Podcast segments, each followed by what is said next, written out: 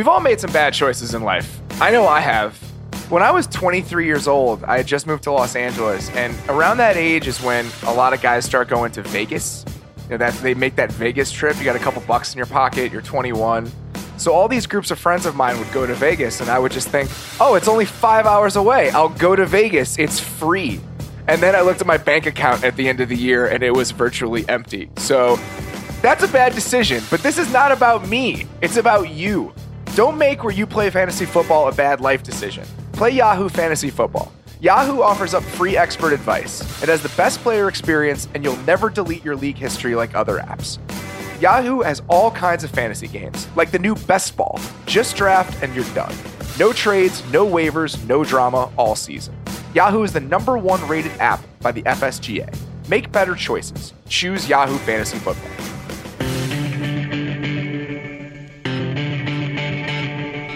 Welcome to the Ringer NFL Show. I'm Robert Mays, joined as always by Kevin Clark. How you doing, buddy?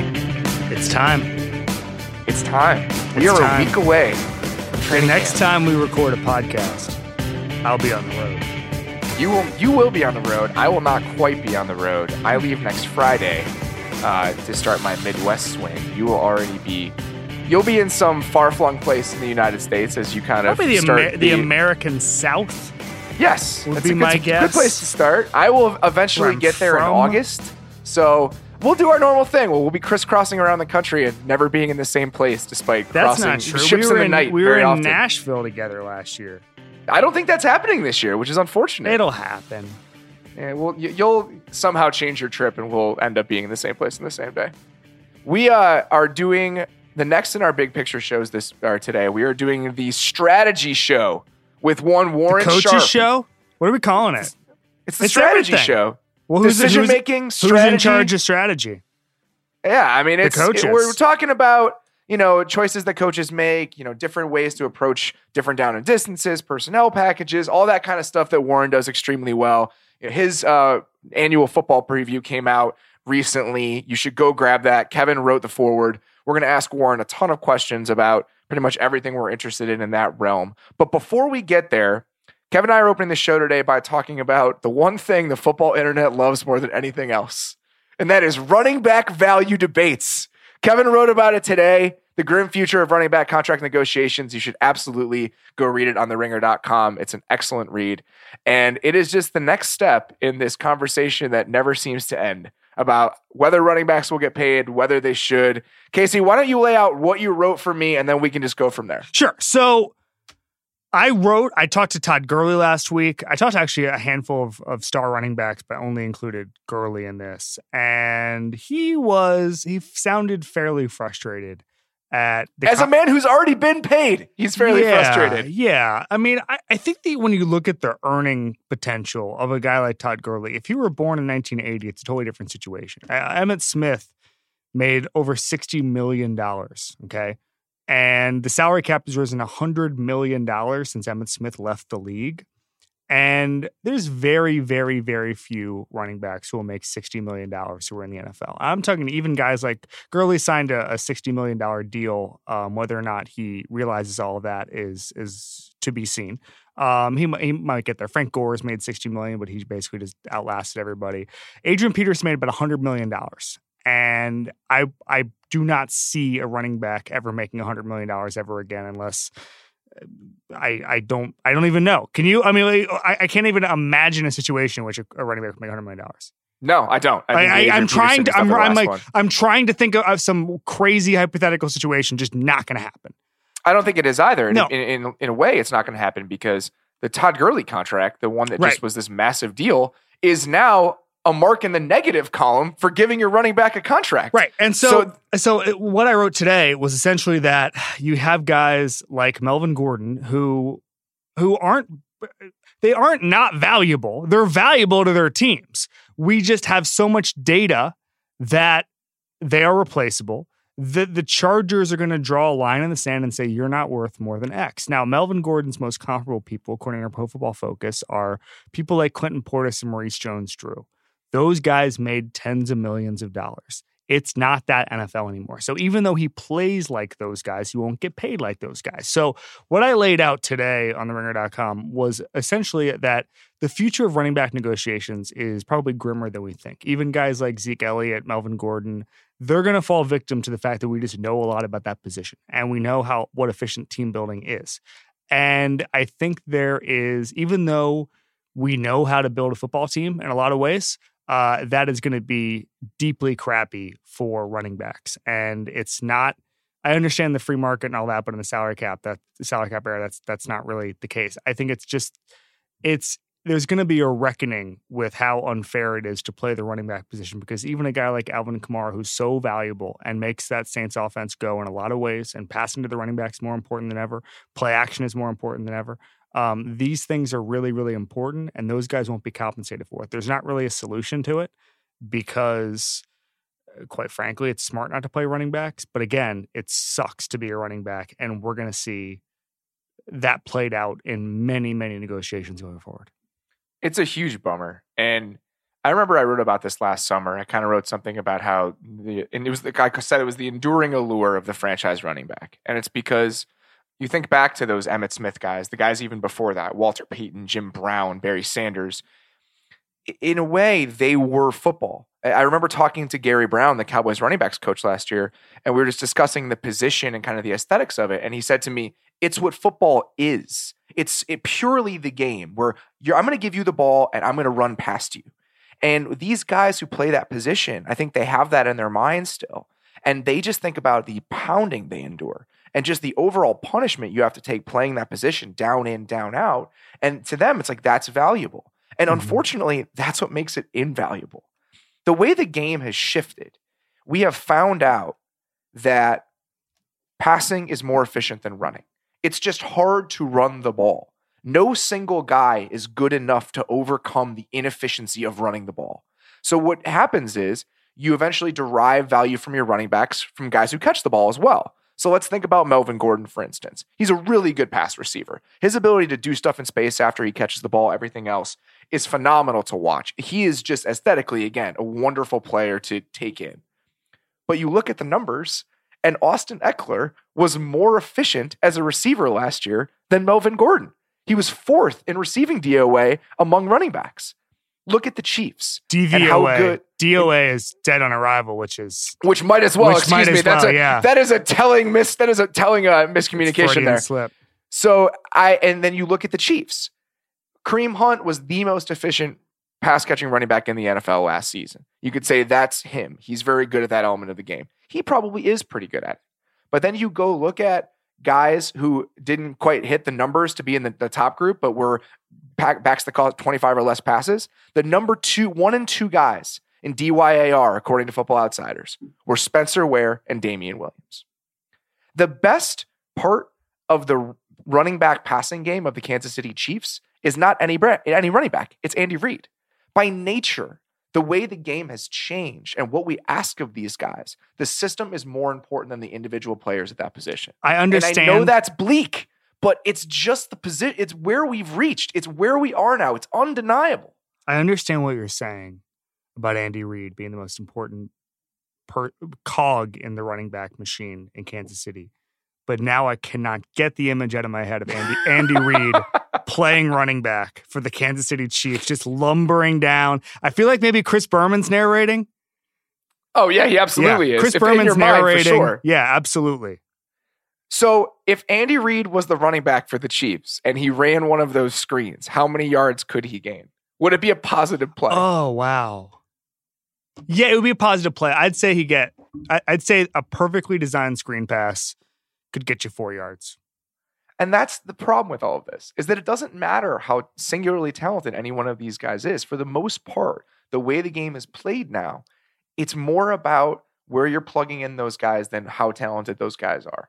And that sucks. I hate that. You know, there was a time, I, even as recently as last year, where I was really trying to hold on to this because in my mind Why? it was just so tough. Because it just I love the position so much. I love the history of position so much. Well, I'd also it's say, tough. by the way, I'd also say that it's important to note that high school and college running backs still dominate. So there's a reason. There's a reason they exist. So I talked to a lot of high school coaches last year about this, and in, in uh-huh. running in, in college, especially rushing efficiency is a huge part of why this happens. But then you get to the league and it changes. So it's tough, man. I, I don't know what the solution is. I, I, I think that more guys are going to end up trying to not play running back. I think that we've already seen that happen. Guys just tr- changing positions early on in order to get ahead of this. But it's difficult because how hard is it to make a college team? How hard is it to get playing time on a college team? It's immensely difficult. And guys cannot think with their NFL futures in mind for the most part because not that many guys are that good. I have a solution So- that works for everybody. Okay, lay, lay it out. Lay, lay it out for me. Let's hear it. We take all the great athletes who are going to play running back. There will still be running backs. They just won't be as good. We just take all of those guys and we make them soccer players. Do we win the World Cup? Do we win the World Cup if we have financially it might be Alvin tough to- Kamara? Swing guys on that. No, I just we get them when they're eight, and we say you look like you're going to be five eleven. You look like you're fast. You have great feet. You can do everything. Great vision. Let's get you in some soccer cleats. We win the World Cup. If we Thank Craig. Craig Yell just producer just yell. Well, f- financially, they're going to make hundreds of millions of dollars. I guess so. I mean, yeah. If you- okay, that's fine. They're playing in Europe. imagine, case. imagine solving two sports like I just did. So if you're one of these guys, and if your team's in the NFL right now, and you're looking at Melvin Gordon, is it worth trading for a guy in the last year or two of that rookie deal in order, and then maybe just discarding him? Is that not what they should do? Is that somehow bleaker than what we've discussed before? I don't know what teams in the league Okay. how should they should approach this when it comes to guys like Melvin Gordon. So you and I talked this morning. Spoiler alert: we were talking this morning, and we discussed. Okay, well, you trade Melvin Gordon, right? Eh, That's that's one of the solutions. If you don't value Melvin Gordon and you don't want to give him an extension, just trade him. But every team that values a running back seems to have valued a running back so much they have a running back. Yep. Like, what's the team that's like we love? Like the Seahawks have invested a ton in running backs they're probably not necessarily going to do it. They they took a first round running back last year. The Panthers, Marty the Hurney. team that comes to mind for me would be Detroit. What about the the- Bucks? Arian says he wouldn't want, he doesn't want, or he doesn't need a great running back. But Yeah, having Melvin Gordon is better than not having Melvin Gordon. That's fine. I mean, I think that if you want to do that, that's okay. But I, I, that's again in terms of how his system has always worked. I think they paid David Johnson because he was David Johnson and it just worked out that way. I think if were up to Arians, he can just plug a guy in there. So I don't know. I, I don't think that there's a lot of uh, people in the league that are motivated to go get a guy like that. What about Ezekiel Elliott? Yeah, that was going to mean, say. how does this eventually question. play out? I don't know. So Charles Robinson has a report. He thinks that negotiations have the chance, have the chance, not saying they will, have the chance to go sideways. And I think we all kind of know what that means. And and now that we've had so many running back negotiations, it can get ugly pretty fast. And I don't know the answer because you know I saw some numbers last year. Oh, sorry, um, yesterday. Uh, pretty big difference between last year and yesterday. Um, about how much Amari Cooper has helped Ezekiel Elliott and Elliott's success rate once Amari Cooper came. So you've got to pay Dak, Elliott, Cooper, Byron Jones, Demarcus Lawrence, okay, Jaylon Smith. Jaylon Smith. You already have. You're already going to blow through. I'm sure, Mays. I'm sure you know this. Already going to blow through the most expensive offensive line in the history of football. Are you aware of that? They're, Oh, they're- yeah. they're they're just literally like they're. I, I saw a stat the other day. They're just going to just run. They're just going to own the second most expensive line in the history of um of football. I So mean, they paid everybody except for one guy. I mean, it, it's it gets that way in a hurry. everybody's getting paid. Everybody's getting paid. So where do you draw the line? I would draw the line at the running back. But I'm not Jerry. So if you're a team, they by the way took Demarco Murray, they ran him into the ground, let him go to the Titans. His career was over. I think that's and so that's the thing is we. I mean, I think Zeke is a little bit different in terms of how much he's attached to the franchise, everything else. Well, I the mean, he's draft there for- capital, the draft capital. thing. exactly. So I, I that's a huge part of it to me. I, I feel like this is a thing where it's gonna like what, was, what happened with Jay Ajayi with the Eagles, right? He Uh-huh. was a fifth round pick, but a guy that was and entering the final year of his rookie deal. Philly says, "Let's go get somebody that can put us over the top." If teams that have the cap space, it just seems like maybe running backs eventually become that. where you play to the end of your rookie deal. Maybe you get dealt somewhere else because somebody doesn't want to pay you and they're trying to recoup some of the draft capital. And then you're kind of left to toil on your second contract. I mean, is Ezekiel Elliott on track for the Todd Gurley contract? I would say absolutely not. I, is there any way you can give that contract to anybody anymore? And that's depressing, but it just seems like we've reached that point. I will say this. I was going to ask if we've seen the last sort of 50 million, 60 million dollar contract. And then I remembered that Marty Hurney is the GM of the Panthers and Christian McCaffrey's coming up. So we already know that's going to happen. Maybe he's the last one. Maybe he's the $100 million man. Yeah, 200. He's going to get the Mike Trout contract. Well, they can't just give one guy one of those deals. They got to do two. So oh, unfortunately, it's oh. going to have to be oh. McCaffrey, or McCaffrey and somebody Curtis else. Samuel? He's a receiver, though. That doesn't count. Well, he, I mean, he can play. He's. He, I, I was just thinking about guys they can kind of throw money at. I don't know. I'm sure that there are a lot of people behind the scenes making smart decisions with Carolina. But can we talk for two seconds about the Marty Hurney reclamation tour? Like the Panthers had an awesome offseason. They've had two really good off seasons in a row. I, I don't know he's what back. to make of this. He's back, baby. maybe he's like the poor man's Howie Roseman. Oh, he just man. spent he just spent the years out learning about football, and now he's unstoppable. All right, now that we're done with that very but except Howie Roseman like went around and like met with Steve Kerr, and I think Marty Hurney just hosted like a radio show. So, which you can learn a lot from. I mean, I, am sure I could just be a second t- or second run GM now because I've done this podcast for a little while. If you were the Texans GM this year, would they would there be any difference in the wins and losses?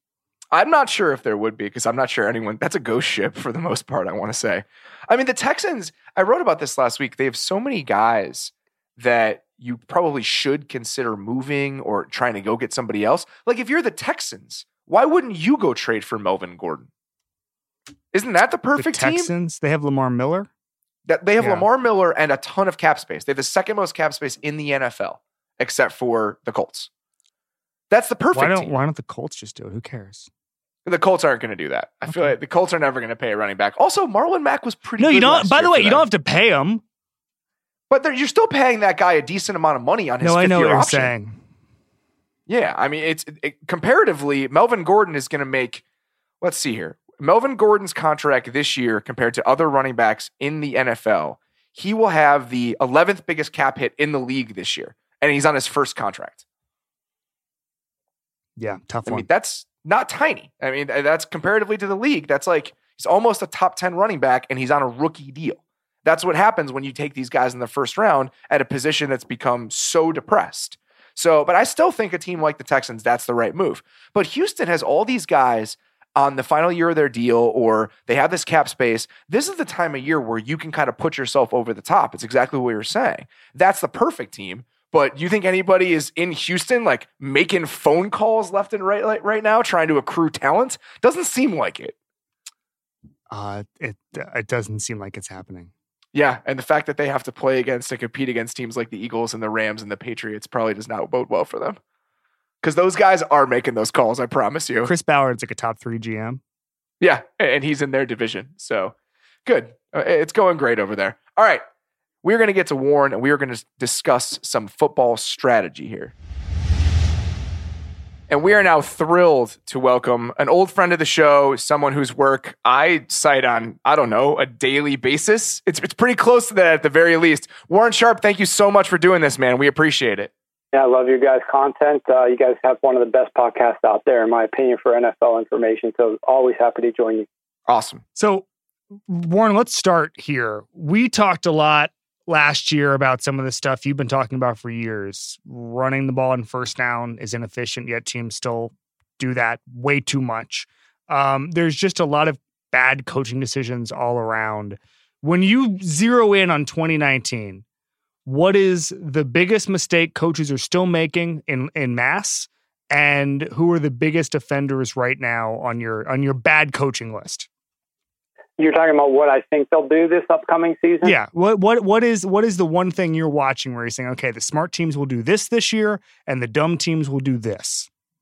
Yeah, I think one of the interesting things is is watching to see how if if teams are going to act a little bit more aggressively earlier in games to try to gain those leads, as yeah. opposed to the teams that seem a little bit more comfortable letting things play out and keeping the game a little bit close. Um, you know, it's a frustration that I've seen uh, watching teams like the Titans and teams like the Seahawks uh, just kind of like hang around in games with their opponents as opposed to really trying to get that upper hand and force their opponent at halftime to change strategies. And one of the things I think a lot of people don't realize, uh, of course, some of this is cause and effect. The better team is more likely to have a lead and more likely to win the game. But teams that have a lead at halftime are just over 80% likely to win that game. So you really have to do your best to try to establish your lead early in those games and impose your will on that opponent. Um, and so that's certainly one thing, uh, you know, just, just the overall strategy in terms of aggression, how aggressive are offensive coaches out of the gate. Um, I would like to see more teams be more aggressive, try to go down the field effectively, and, and everybody wants to always score touchdowns. Don't get me wrong, but uh, some teams are a little bit more uh, satisfied with just playing a field position game to start the game as long as they don't make mistakes.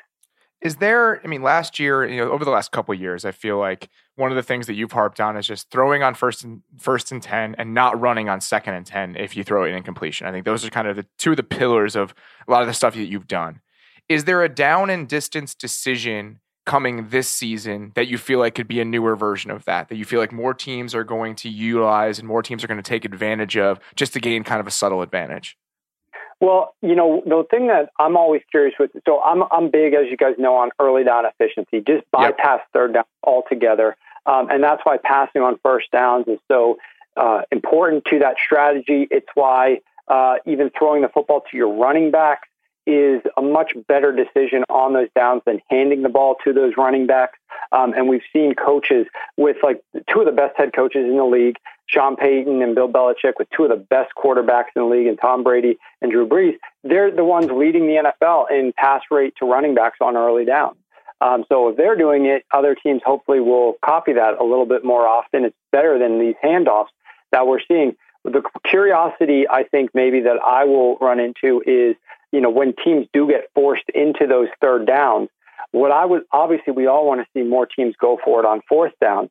And we know that when you throw it short of the sticks on third down, you're very unlikely to convert that first down. But if defenses are defending, kind of playing to the sticks a little bit, I would like to see if there's a new strategy where certain teams, when they are in, unfortunately in a third down situation, will intentionally throw the ball and create a play that will put them in a fourth and makeable situation that then they automatically just keep their offense out there and just it's a no brainer. We're going to go for it. I think that type of strategy on like a third and long where the defense is in, um, you know, it, it's playing a, a more obvious passing situation and then you're able to keep that same pass oriented defense on the field while now you're in a fourth and short, and then you can run the ball on them if you so choose, uh, would really be a benefit uh, as opposed to teams trying to be in those third and long situations and just trying to convert a first down um, on that particular down.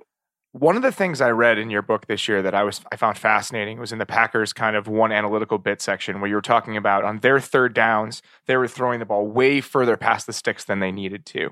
So in your mind you feel like there's an efficiency to be gained by throwing a little bit short of the sticks on third down and letting guys get first downs because that seems counterintuitive to me, but if the numbers bear that out I, th- I find that fascinating.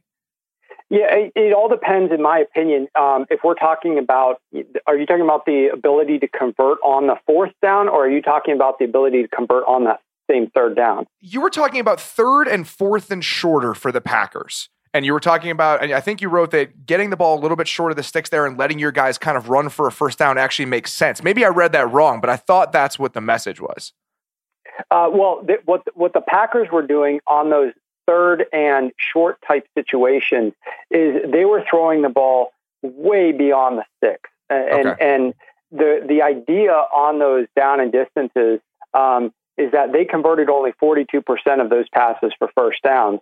Uh, whereas when they threw the ball short of the sticks, you're right, 70% of those shorter passes were converted into first down. So in their situation um, on the third and short, it, it was at a much higher success rate. And of course, they're not looking at this type of information. But my my philosophy offensively always is you got to mix in some shot plays, but it's get that first down. So I don't care if you're throwing the ball 20 yards down the field. If you're not going to go for it on that fourth down, that pass 20 yards down the field has a very low probability of recording a first down. I would much rather you look at your own analytics and figure out that, hey, we're actually converting a significant, significantly higher rate when we're short of the sticks. Let's try to build a little bit more of that into our game plan. Warren, you're good at analyzing a lot of things. And one of the things, obviously, we're focusing on here is coaching decisions. We know that Belichick is a good coach. We know that on the whole, Pete Carroll, Andy Reid, those guys are good coaches. Who's the best coach we don't talk about when we talk when you look at the decisions that are made, the way they operate? Who's the best coach we don't have on that set of sort of Mount Rushmore of 2018, 2019 coaches? I don't know if he's on the Mount Rushmore, but to throw a name up that nobody really talks about prevalently, uh, he actually wasn't even this team's first option at head coach when they needed to replace their coach. Uh, he kind of got brought involved uh, later once Josh McDaniels backed out. That's Frank Reich for the Indianapolis Colts. Yeah. Um, I was really obviously we know what he did in Philadelphia for a short time as a coordinator. I was very impressed with the way that he orchestrated that offense last season. I mean, if you recall, this time last year, Andrew Luck hadn't even thrown a pass. It was like 500 some days before he'd even attempted it be- between when he actually threw a pass in the league. And everybody was talking about, is this guy ever going to play again? And what does Frank Reich do? He comes out and he has Andrew Luck throwing tons of short passes. You know, most coaches might call and be like, we need to run the ball more. We need to protect our quarterback. But Reich, I think, probably knew that by doing that, he would put his quarterback in a lot more situations that are obvious passing downs in third and long. And so Reich avoided that. He also had to adapt his offense a ton. We know that he loves to use a lot of 12 personnel with two tight end sets. But then Jack Doyle goes out and gets injured. And what does he do? He uses a ton of 11 personnel and does so pretty efficient, efficiently. And if you look at that roster of wide receivers, you know, most coaches go, man, I don't want these wide receivers out on the field. But the reality is he was able to uh, efficiently get a lot out of that offense. Um, I really think that he's a guy who is in tune with the way that the league is headed. That's kind of one of the things I look for in coaches is, you know, are they like resisting the tide a little bit? Are they trying to like stay one step ahead? Are they willing to adapt their offense to their personnel, but in the in the same mindset have a really good understanding of what are the most efficient things that teams in 2019 are doing based upon the rules that are going to give them the most leverage to win this game. And I think he combines like a great foundation with really good adaptability. Um, and I think he's a guy that I, you know, I wouldn't say he's on the Mount Rushmore today, but I think, you know, in a few years, maybe he could get there. What the Colts did with Reich, and then also I think what the Bears did with Nagy, when you consider how much, how many fewer yards they had to go on third down when they were the worst team in the league before he got there, just that importance of coaching. You've written about that so extensively. Is there some team this year with a new coach that you feel like their decision making palette is just going to give them a much bigger advantage than what they had last season? Just a first year guy that you think has a chance to be transformative like those guys were? It's it's tough. Um, obviously, the guy who's got like the the most um, uh, I don't want to say upside, but like the most potential because it's a totally clean slate and nobody really knows exactly how it's going to work is Cliff Kingsbury out in Arizona because he's implementing a, a system that has seen a little bit. Uh, I mean, you guys have written about it. You know, not a ton of it has been incorporated into the NFL game, like as a team totally running this offensive scheme, um, but that in bits and pieces, some of it has worked in the past.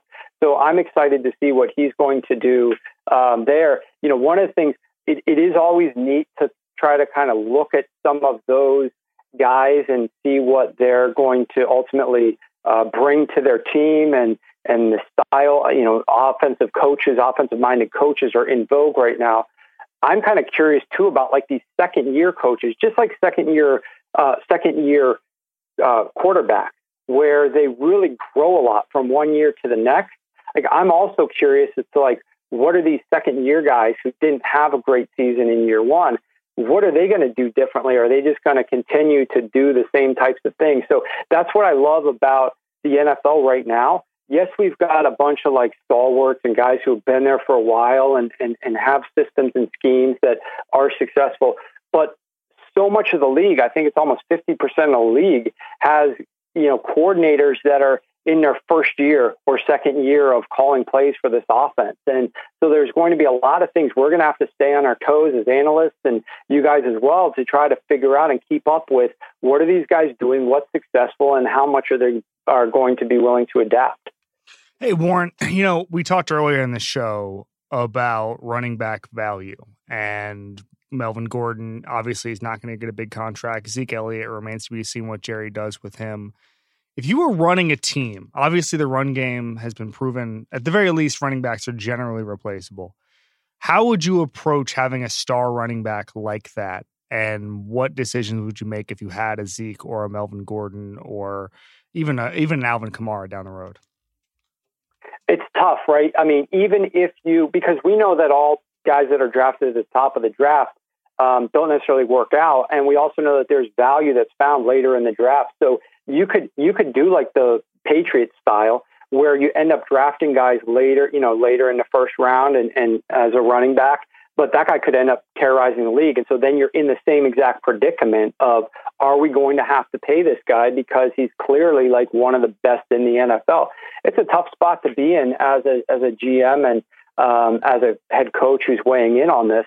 I personally think that um, with the way that teams are kind of building up, we see it a lot in the NFL right now where teams are, um, I don't want to say they're mortgaging their future, but they understand the value of these quarterback windows with those rookie deal contracts and those four years.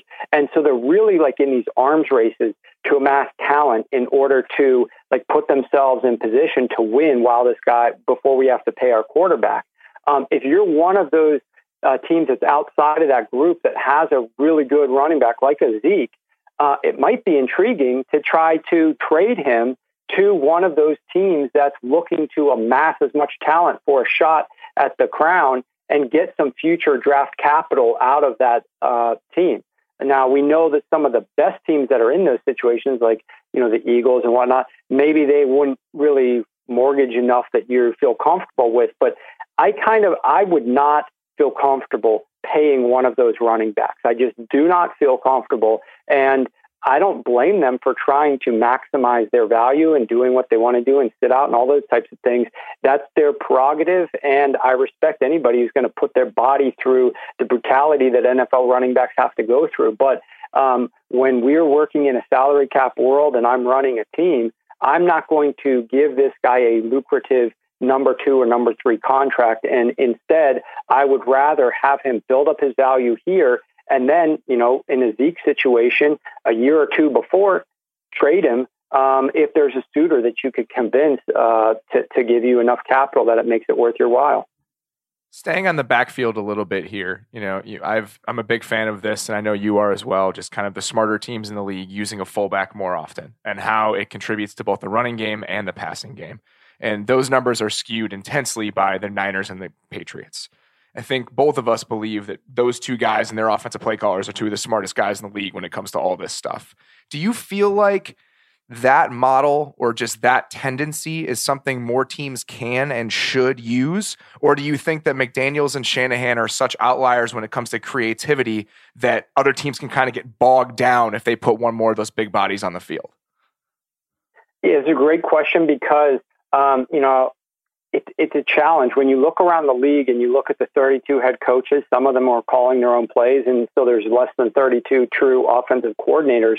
Um, you know, there there are some really great geniuses out there, but then there's a lot of guys. I'm not going to suggest that I'm you know better than anybody else. I'm just saying that like there are some guys that really don't seem like they've got the right mentality, um, and and it, it's a challenge to expect everybody to measure up right to the Bill Belichick and Josh McDaniels and Kyle Shanahan's out there to be able to design an offense that's going to function correctly with those types of bodies. But the metrics don't lie, the statistics don't lie, that it is more efficient to pass the football out of run sets than run the football out of pass sets. And when you have 21 or 12 personnel out there, um, it's very, it makes things very easy for that offensive coach to be able to dictate to the defense uh, by keeping the same personnel out there. But there's so much that they can do with that personnel, um, especially when you've got a fullback like Kyle has out in uh, San Francisco. So uh, I think one of the things that more offenses need to realize is to try to have that deception um, and keep that close. Hold that close to your vest because it's like uh, chips in poker. Like when you kind of become a little bit too predictable or based on your personnel that you've got out on the field, the defense sort of has a really good understanding of what you're going to do. You're basically pushing some of those chips and giving them to the defense. Uh, and you're losing some of that offensive leverage that you should be keeping and holding tight. But when you use those heavier personnel sets and then you can be very multiple and creative out of them, I think it absolutely is something that more teams might want to investigate. Um, I don't know about like going all in on that, like to the level and the rate that those two teams are doing, but more te- you know, passing is more efficient. We know that. And so what are teams doing? Is they're just increasing the number of 11 personnel and everybody's doing it out there. And so defenses are building themselves a little bit more to defend 11 personnel. So it uh, makes in makes total sense to try to go against the grain a little bit. And yeah, we're going to pass more, but we're going to do it out of 12 or 21. And we're going to keep that extra linebacker out on the field and try to take advantage of him in the pass game. So Mays and I have gone back and forth on the types of coaches you should be hiring now in this era. And my feeling is that eventually there's so many offensive hires per cycle now that eventually you're, you're going to get stuck with the lemon. And I feel like the best defensive or special teams coordinator, or even position coach, might be better than the sixth, seventh, or eighth best offensive coach. Warren, you study this probably more than anybody, just as far as coaching and the decision making and all that. Uh, do you agree with the sort of we have to hire an offensive guy? You know, Mays' position has been, you know, if if you don't hire a good play caller as your head coach and you have a great coordinator, you'll just lose him in one year to head coaching anyway. So you might as well make him the great play caller. How would you do it if you were running a team? Would you only go offense? Would you kind of look for the inefficiency? How would you approach that, Warren? Right. Well, you, you, guys are absolutely right because this is a really difficult decision. Um, you, you, don't want to be you don't want to be in a situation where you're losing uh, a great creative offensive coordinator.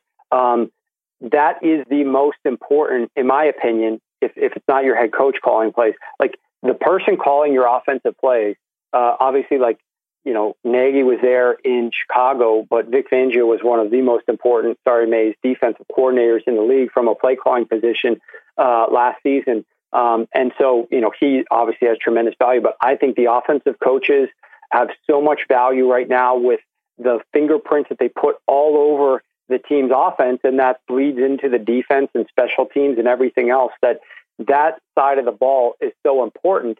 Um, but I wouldn't just go after like you know a, a recycled guy just to have an offensive guy in there if he's like your seventh choice. Um, there are a lot of coordinators who could become great offensive coaches down the road that are not in that position yet um, and may not be ready for all the responsibilities that I mean the head coach as you guys know you interview them all the time has tons of responsibilities so uh, I, what I would be looking if I don't let's pretend we're in the scenario where I don't like the offensive coaches, offensive minded coaches that are in the head coaching pool. What I would be looking to do in this case is I would be going after a defensive minded coach, like the be- if there's like a really great one out there, I'd be going after that guy. I'd be telling him, you can do everything you want on the defensive side of the ball and run our program keep your fingerprints off the offense. I want my offense coordinator to have total creativity on that side of the ball. Obviously, they have to be in agreement on certain things and philosophies, and that's fine. But I want my defense coordinator to stay out of the offensive room. I want my offensive coordinator to be a guy with a lot of inventive ideas and strategies that he could take and put into the offensive side of the ball. And then what I would do is I would lay into place in his contract ways that he would be able to move into, and obviously, you know, you don't tell the, the head coaches, I don't know how the contracts specifically work, but way that he could ultimately move into a head coaching role. Um, and in addition, the best thing about hiring coaches is there's absolutely no salary cap on coaching. So there's nothing to say that you can't pay an offensive coordinator the same amount as your head coach. You know, how that would play out in the, you know, behind the scenes is a, a slightly different matter, but the fact is there's no salary cap on coaching. So um, if if that was the situation I was faced with, and I didn't like the offensive minded head coaches that were out there, that's the strategy that I would probably go. Looking in that pool of offensive coordinators who maybe aren't ready to be head coaches yet, but are really good coordinators. Uh, or guys who could be moved into coordinator from like a position coach situation. I've always felt that you know colleges have sort of adapted, and obviously they don't pay the players, so you know they've got extra cash. Um, but I've, colleges have sort of gotten into the arms race where they'll just pay a coordinator way over market value just to have them because there's no salary cap on on that. And I'm surprised that in a lot of ways that hasn't happened more with NFL assistants. Um, you know, I think that, that NFL teams are by and large probably cheaper than we think with that kind of stuff. But I'm surprised that it hasn't happened that that teams have just said, okay, we're going to build the super, super, super coaching staff. I, I 100% agree. I mean, I, I think you should be, if you're really trying to win, if you really care about winning, and you have a ton of money, most of these owners do, um, why are you not building the best arsenal on the coaching staff? And I'm talking all the way through like your nutritionist. I'm talking about your analytics department. I'm talking about your, you know, staff of doctors. I mean, uh, how are the Redskins continually the most injured team in the league for like four straight years, virtually like the most injured? Um, you know, you got to build up and invest in those elements. And because there is no salary cap, it is actually a good way to kind of get above some of your competition. If you have a great offensive line coach, I mean, uh, how valuable is Dante Scarnecchia really? Like, how valuable is he to the New England Patriots? And um, the fact that they have him and other teams don't, that helps the Patriots. So getting the best guys at different position groups that matter the most and getting guys outside of even the coaching staff, but at other departments is certainly a big edge that some teams, um, I think, are building towards or could do a little bit better job of, uh, whereas other teams are kind of just stuck in the mire of uh, of just trying to make sure that we don't, you know, go two and fourteen this year. I think that it's uh, it's funny that you mentioned that because I think the the union one of the things they're interested in when it comes to the new CBA is actually having a certain amount of money that teams have to devote toward support staff, not coaches, obviously, but personnel, trainers, doctors, facilities. So that you mentioned that you know the Redskins are the most injured team in the league. That kind of stuff I think is on people's minds, which I you know we'll see how that all plays out, but I know they're thinking about it at the very least. I wanted to ask you, Warren, about when you talk about just these offensive coordinators. Is there an offensive coordinator in the league right now that's not a head coach that kind of abides by the things you want them to, that's making the right decisions, that has a good approach for the most part, but has not ascended to that role quite yet? Uh, wow, that's that's a great question. Um, you know, I guess if I'm trying to look for a true up and comer, and I don't have, you know, I don't have the um, the exact answer for you, but I would, I really am curious about Todd Monken up in Cleveland. You know, I love Freddie Kitchens. I think Monken can learn a lot under Kitchens. Uh, I know that there's been, you guys might know this better than I do, what the exact situation is there with his role and responsibility. Because I know at one point there was some questions as to like how much he was going to actually take onto his plate in terms of mm-hmm. a play calling perspective. But um, you know, I, I really liked the aggressive nature um, and some of the efficient things in early down passing that he was doing in Tampa last season. Uh, and so he's definitely a guy that I would kind of throw into the mix as, as somebody who um, I've seen a little bit of uh, and is a little bit of a, a, kind of like a newer name out there that a lot of people probably haven't heard about. Um, he, he's a guy that I think is, is, is in that category. When it comes to that situation in Cleveland, I think one of the answers is that, and one of the answers about Todd Monken's you know possibilities as a head coach in the future is that Todd Monken's an interesting guy. Yep. Every everyone I know that has played for Todd Monken or been around Todd Monken, I remember last year when Ryan Fitzpatrick was really tearing it up. I talked to Brandon Weeden a little bit because he played for Monken in college and just discussing kind of the personality traits that go along with playing for Todd Monken in a Todd Monken offense. It's apparently a pretty fascinating experience. So if that gives you any insight into how that might go, that that's probably all I can offer it is a challenge, you know, working with some of the different personalities out there. And we see how, I mean, Cleveland had a couple personalities on their staff last year on both sides of the ball with uh, Todd Haley and Gregg Williams. So you know, there there's a lot more to just coaching that uh, you know it, it factors into being able to like lead a whole team of 53 men, um, and, and, so that does definitely uh, play a role into it. I was just going to wrap up with give us your, I guess, boldest prediction for the 2019 season, having come out with this guide uh, that is as comprehensive as anything on the planet. It includes a one page foreword by yours truly, but that's that's not there's not a ton of info in that particular page. Um, the other couple hundred pages are much more informative. Uh, having done that, what is the the sort of um, the the the boldest take you've got coming out of it? Wow, there's you know it's there, there's a lot of um, takes that I've got. I think you know you can give, give them all. A, Just fire them off. Fire them off. The boldest the boldest one might be a challenge, but I will throw out one that I think cuts against the grain. Uh, a lot of people um, uh, that I've heard, you know, and I, I have my eyes and, and ears out there just trying to listen in and take, absorb things. A lot of people are really uh, down on the Ravens and Lamar Jackson and just worried about what's going to happen with him as a quarterback, as his ability to throw the ball down the field.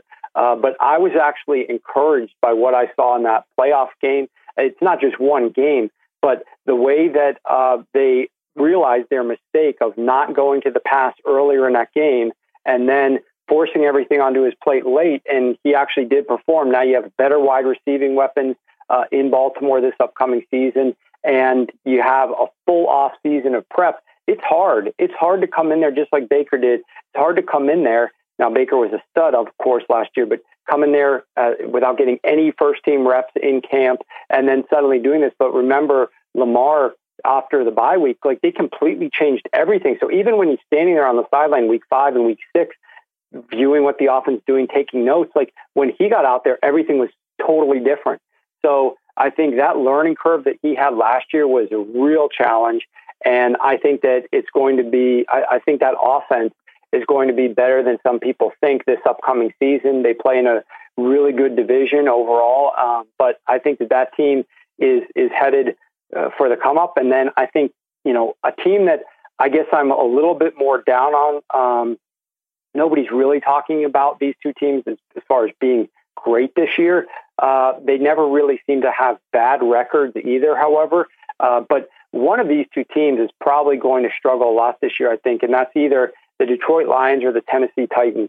I just, you know, like maybe I'm wrong, but the things that I've heard from Arthur Smith and the suggestions about what he wanted to do with Mariota and this offense uh, carrying over so much from last year, that doesn't encourage me much um, as an analyst. And then when I'm looking at the Detroit Lions, I mean, the chapter on the Lions is just, I know they're projected to finish worst in their division, but it was just shocking to see how much Matt Patricia's influence and the run game uh, and becoming more of like a defensive minded team, like spilled out all over the offensive side of the ball and turned what had been a very efficient passing attack into something that was, didn't, didn't resemble very much of what uh, we come to expect in years past. So I, I kind of think one of those teams is really going to struggle this year.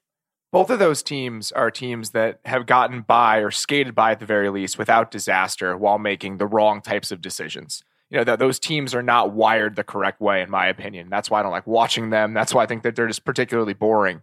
Is there a team that you watched last year when you look at the numbers and the results may not have necessarily been there but the decision making was to the point where you think all right they're definitely in line for a bump just based on the way that they go about their choices oh it's this one's a no-brainer to me. Real easy. Uh, the san francisco 49ers. You know yeah. i cannot say enough about how impressed I was with the, you know, there, there's people in San Francisco who don't like Kyle Shanahan for one reason or another, and I just can't buy that. Like, I need more of a sample size because what he's dealt with out there the last couple of years has been nothing short of ridiculous.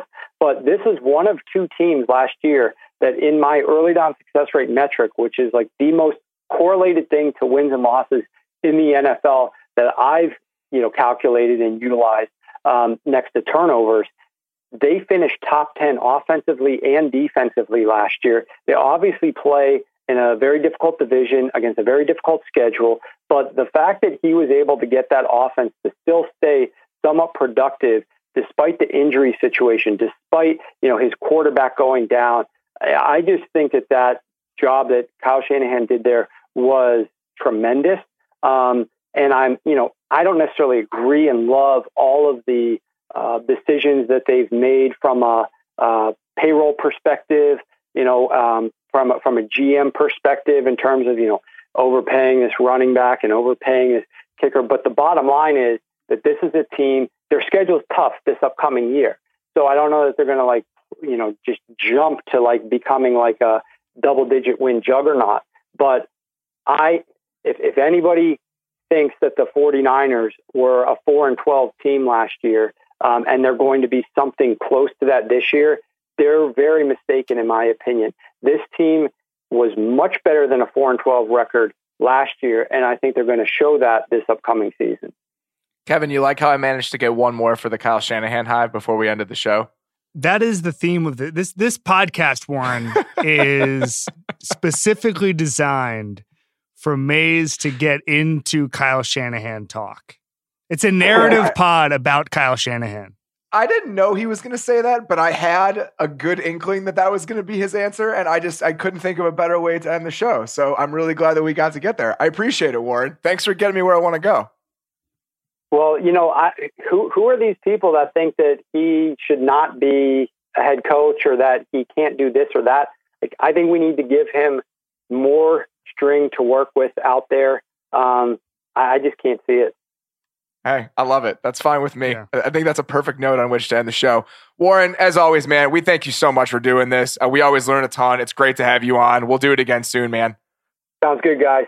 Good luck at training camp. Thanks, man. Awesome. Thanks. Please, everyone, if you have not, go buy Warren's book. If you care about learning about football, you will learn a ton. You get to read Kevin's foreword. I could not recommend it more. I seriously cite his stuff on a daily basis when I'm writing. So, you know, the the biggest recommendation possible from us. As for the show, uh, we'll be back next week, Kevin, and we'll be pretty much ready to get going with training camps. You and I both, you'll be on the road already. I'm getting on the road shortly after. This is happening. Let's ride. All right. Thanks, guys, as always, for listening to the Ringer NFL show on the Ringer Podcast Network. We'll talk to you soon. Thanks, guys.